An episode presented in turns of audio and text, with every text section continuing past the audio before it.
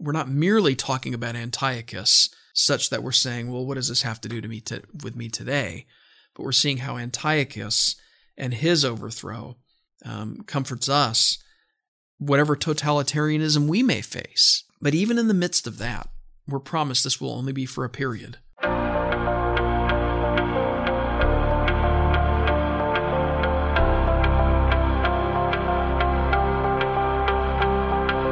Welcome to Mid America Reformed Seminary's Roundtable Podcast, a broadcast where the faculty of Mid America discuss everything from Reformed theology, cultural issues, and all things seminary. This is episode 72, and I'm your host, Jared Luchabor, Director of Marketing. Thank you for joining us.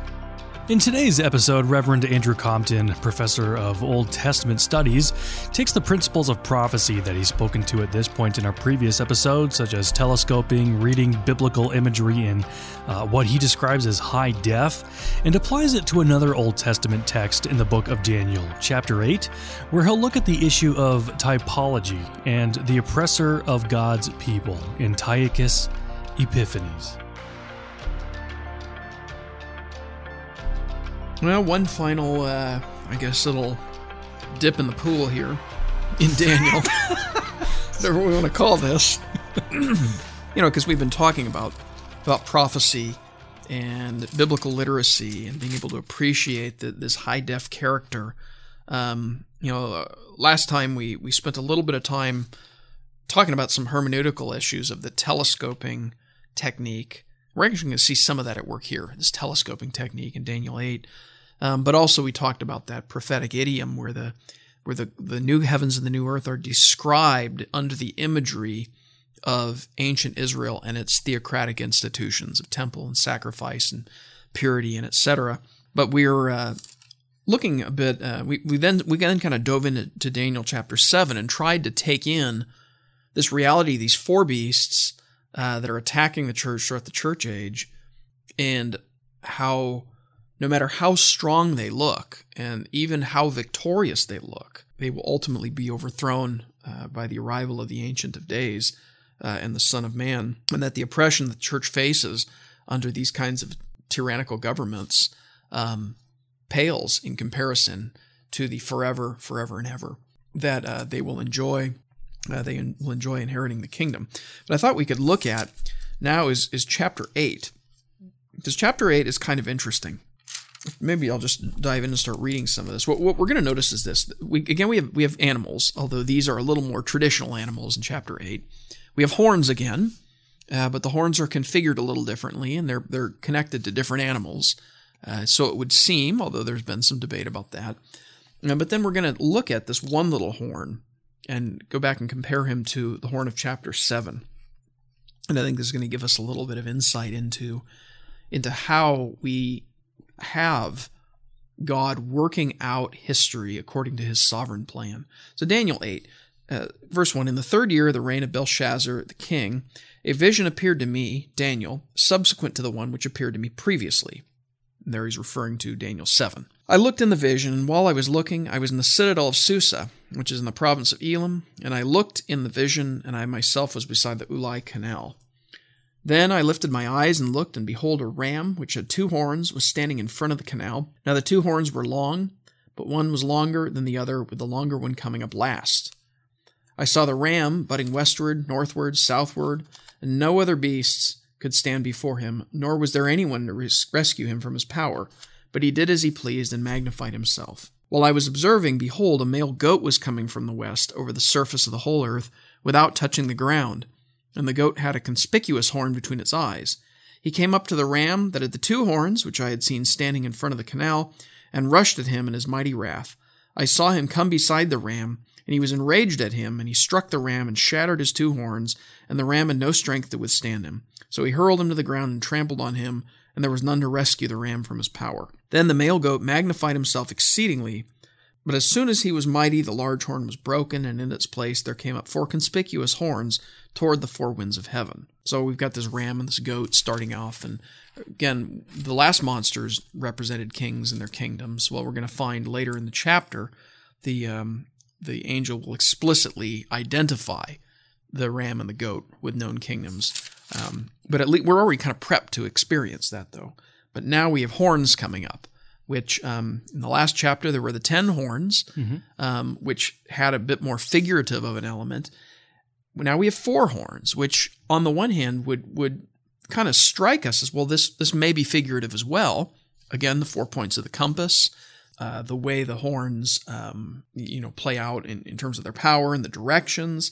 Right, it might just be a totality. Although, as we're going to find later in the chapter, each of those horns is described with four known kingdoms. And so, um, so we kind of have to wait and see. But already our, our literary minds are starting to process this stuff. But then, chapter uh, verse nine, out of one of them, one of those horns, came a rather small horn, which grew exceedingly great toward the south, toward the east, and toward the beautiful land, which is um, way of describing the Holy Land, the, the, the land of, of uh, where Jerusalem is.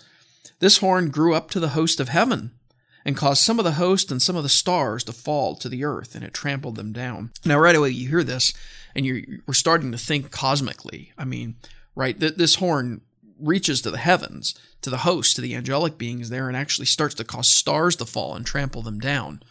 And this becomes something of a, of a conundrum for interpreters. Um, I guess we'll say more about that uh, in a bit. It says it even magnified itself to be equal with the commander of the host, and it removed the regular sacrifice from him, and the place of his sanctuary was thrown down. So here it seems he's commander of the host seems to be uh, another epithet for God Himself. Um, I think some have have uh, narrowed that down to to our Lord Jesus Christ and His um, pre-incarnate uh, form, but I mean we at least have God as the commander, being you you know invoked in those those terms. And so look at this horn that's that's even trying to, to storm the gates of heaven. On account, verse 12, and on account of transgression, the host will be given over to the horn, along with the regular sacrifice, and it will fling truth to the ground and perform its will and prosper. Then I heard a holy one speaking. Another holy one said to that particular one who was speaking, How long will the vision about the regular sacrifice apply? While the transgression causes horror, so as to allow both the holy place and the host to be trampled. And he said to me, For 2,300 evenings and mornings, then the holy place will be properly restored. And now we're, we're talking about a holy place, and we're hearing about sacrifice, and it seems clear that there's a description then of the temple, that this horn, whoever this is, we haven't really been let in on it yet, is going to wreak havoc in the uh, ongoing operations of the temple, even as it is trying to storm the gates of heaven and take down God Himself. Um, but we're given a time gap here for 2,300 evenings, mornings. Then the holy place will be properly restored. Here's another one of these interesting numbers 2,300. What does that refer to? We mentioned last time a number of symbolic numbers three and a half years, time times and half a time, um, 42 months. 42 months, uh, is it 2,000? 1,260 days. Yeah, that's that's it, right? Some of these kinds of terms that will get traction elsewhere, like the Book of Revelation picks up on a number of those terms, and helps to further apply them to the whole epoch in which we live now, from Christ's first, from his ascension to his second coming. Um, but we don't find anything with that 2,300 evenings that fits as well, uh, evenings and mornings. So th- th- this starts to cause uh, a bit of interpretive challenge, although, again, in a moment we get a little more information and it starts sounding like a historical period that historians know of and are familiar with. But at the end of this, the holy place is properly restored. And this stood out too. In the last chapter, we talked about these beasts that were like hybrids of, of creatures that were like anti creational. The last time, well, I should say the most one of the most prominent places where we read of evening and morning.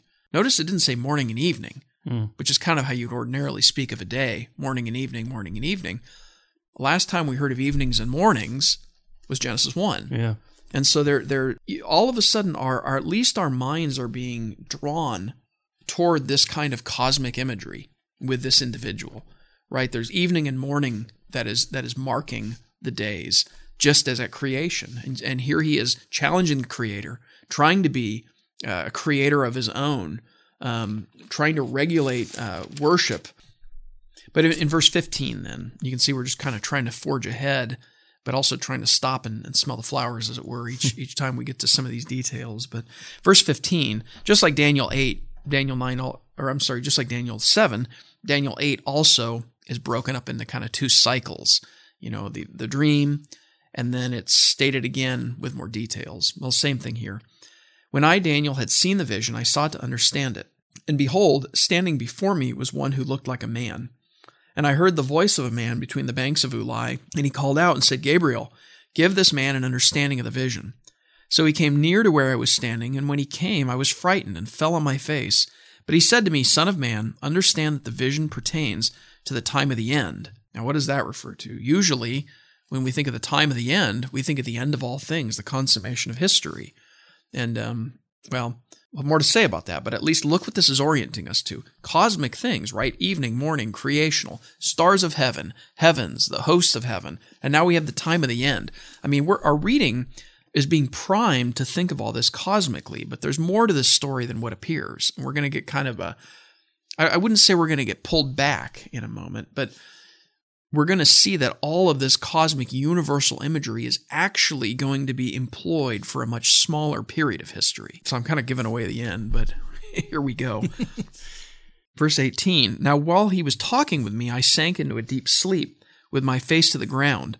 But he touched me and made me stand upright. He said, Behold, I am going to let you know what will occur at the final period of the indignation, for it pertains to the appointed time of the end. So we're hearing of the, the, the indignation which uh, earlier we heard of the, um, you know, of the, uh, in verse 12, on account of transgression, uh, the host will be given over to the horn. People have, have, debated whose transgression? The horns? The people? You know, the people of God who are clearly sinners. That's why they need God's mercy, as depicted in the temple. Um, but somehow all, all this event fits into God's anger. Um, God's wrath is playing out. But here's this period of indignation um, that will go for a time until an appointed time or an end. Verse 20 then says, The ram which you saw with the two horns represents the kings of Media and Persia. Oh, wow. Thank goodness. Finally, oh, something to hang our finally. hang our coat on, right? Isn't that interesting? The last chapter we didn't get that, although we did get the uh, the, the bear who was kind of reached up on on uh, one side higher than the other, which may relate to the two horns. Um, and so there's different uh, different ways people articulate that.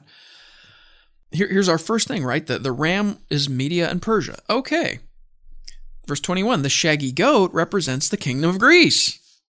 And the large horn that is between his eyes is the first king, meaning Alexander the Great, yep. as every student of history and every watcher of the movie Alexander will know.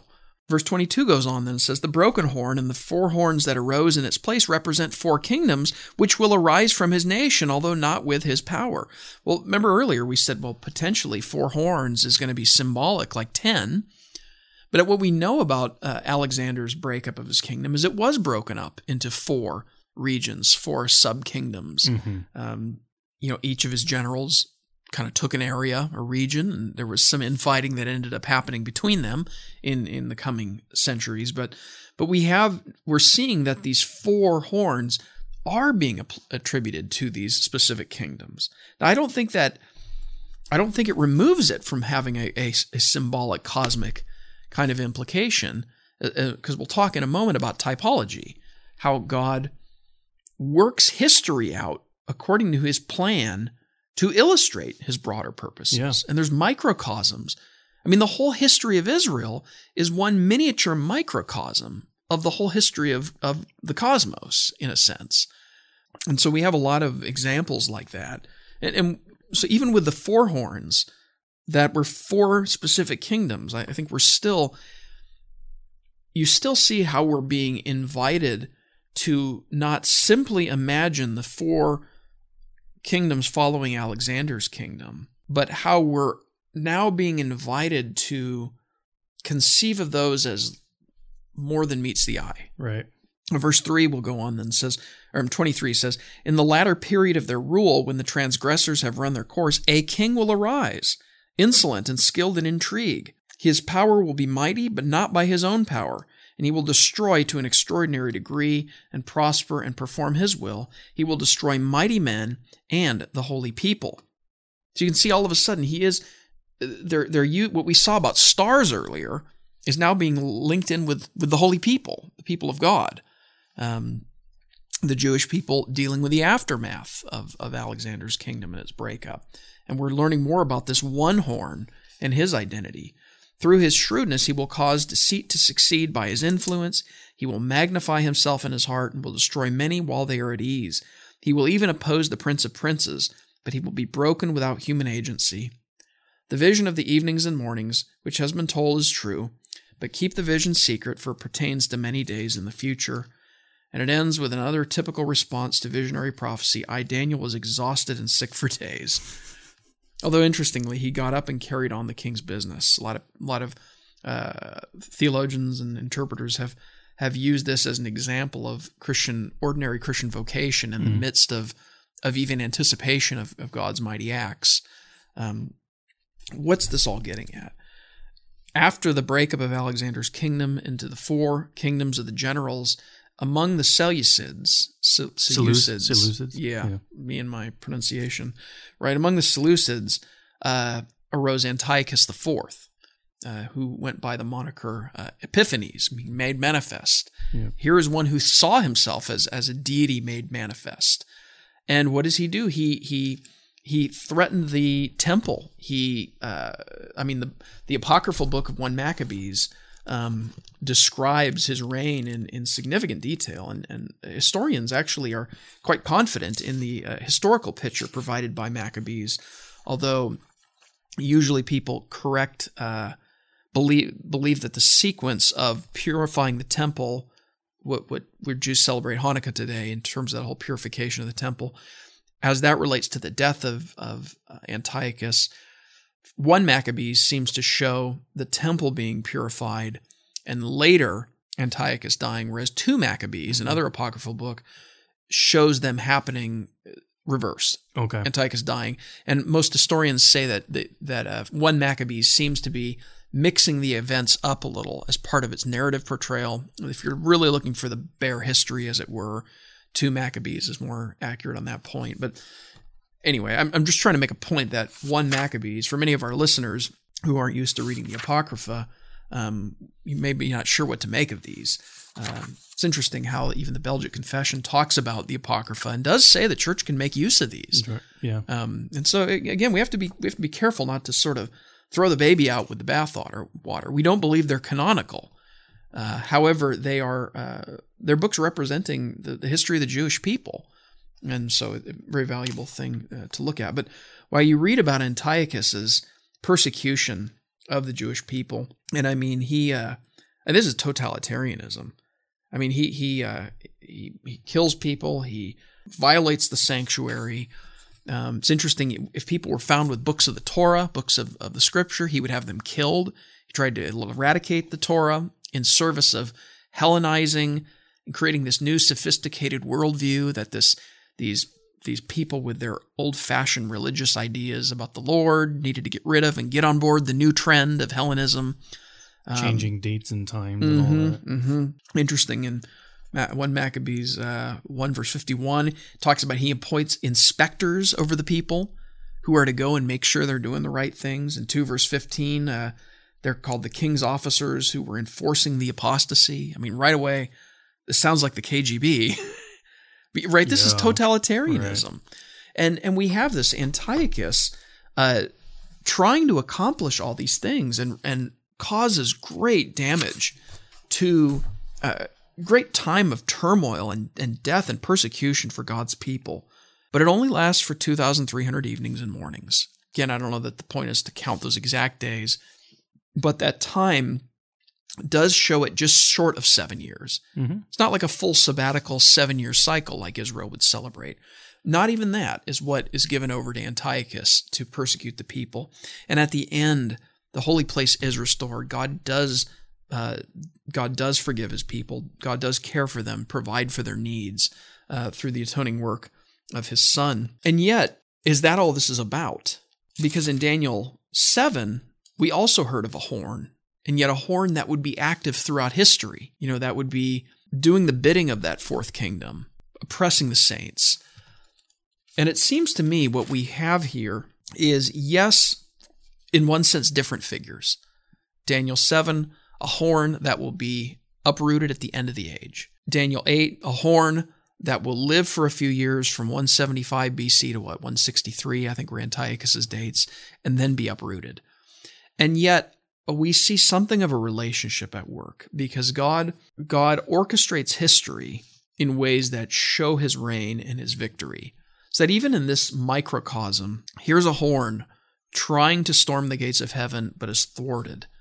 And God's people are reminded that on the on the bigger stage, like on the main stage of the event, um, there's another horn who's trying to do the same thing, and yet he'll be brought to a complete destruction as well. This is almost like just a a a, um, a playing out for for uh, for the sake of the Jewish people under the time of the Maccabees, a playing out of what God will ultimately be doing throughout history. Right. Um, so that Antiochus falls, he, he's he's killed or dies. I think there's some debate about that, how he dies exactly. Um, but but he dies. The temple's restored. But of course, history goes on, and there's other persecutions of God's people. But that period of oppression leading to deliverance serves as a microcosm for uh, serves as a way to give comfort to say, and a better day is coming when the greater horn, you know, this this uh, this antichrist figure of Daniel seven, will ultimately be thrown down. Mm-hmm.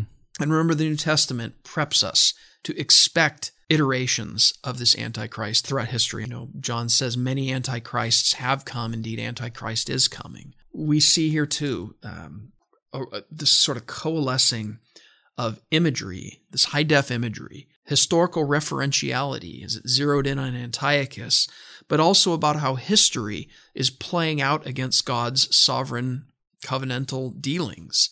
Um, so that we're not we're not merely talking about Antiochus, such that we're saying, well, what does this have to do to me to, with me today? But we're seeing how Antiochus and his overthrow um, comforts us, whatever totalitarianism we may face. And many people have faced it throughout history. Many parts of the world, totalitarian governments are micromanaging people's lives and persecuting Christianity. Some have even suggested that here in North America, we're entering into something of a, a time of soft totalitarianism where, where tech is more and more exposing our lives to be observed and controlled. But even in the midst of that, we're promised this will only be for a period, and that God has not forgotten his promises, and that even when things look utterly defeated, they're not. For the holy place will be restored. In this case, the whole of the cosmos as God's temple will be perfectly purged and consummated at the end of time. Consider what Reverend Compton has spoken on next time if you find yourself reading biblical prophecy. Read it slowly, read it carefully, read it in high def. We're thankful for Reverend Compton and his work here at the seminary. Keep him in your prayers as he continues to labor in writing his dissertation on Ezekiel. Well, joining me next time for three sessions is Dr. Alan Strange, professor of apologetics and church history, where he'll speak to the lure of rationalism, theological false dichotomies, and then, if you know Dr. Strange, of course, the spirituality of the church. For more episodes, you can find us on our website and wherever you listen to your favorite podcasts. Be sure to search for and subscribe to Mid America Reformed Seminary's Roundtable. I'm Jared Luchabor. Till next time.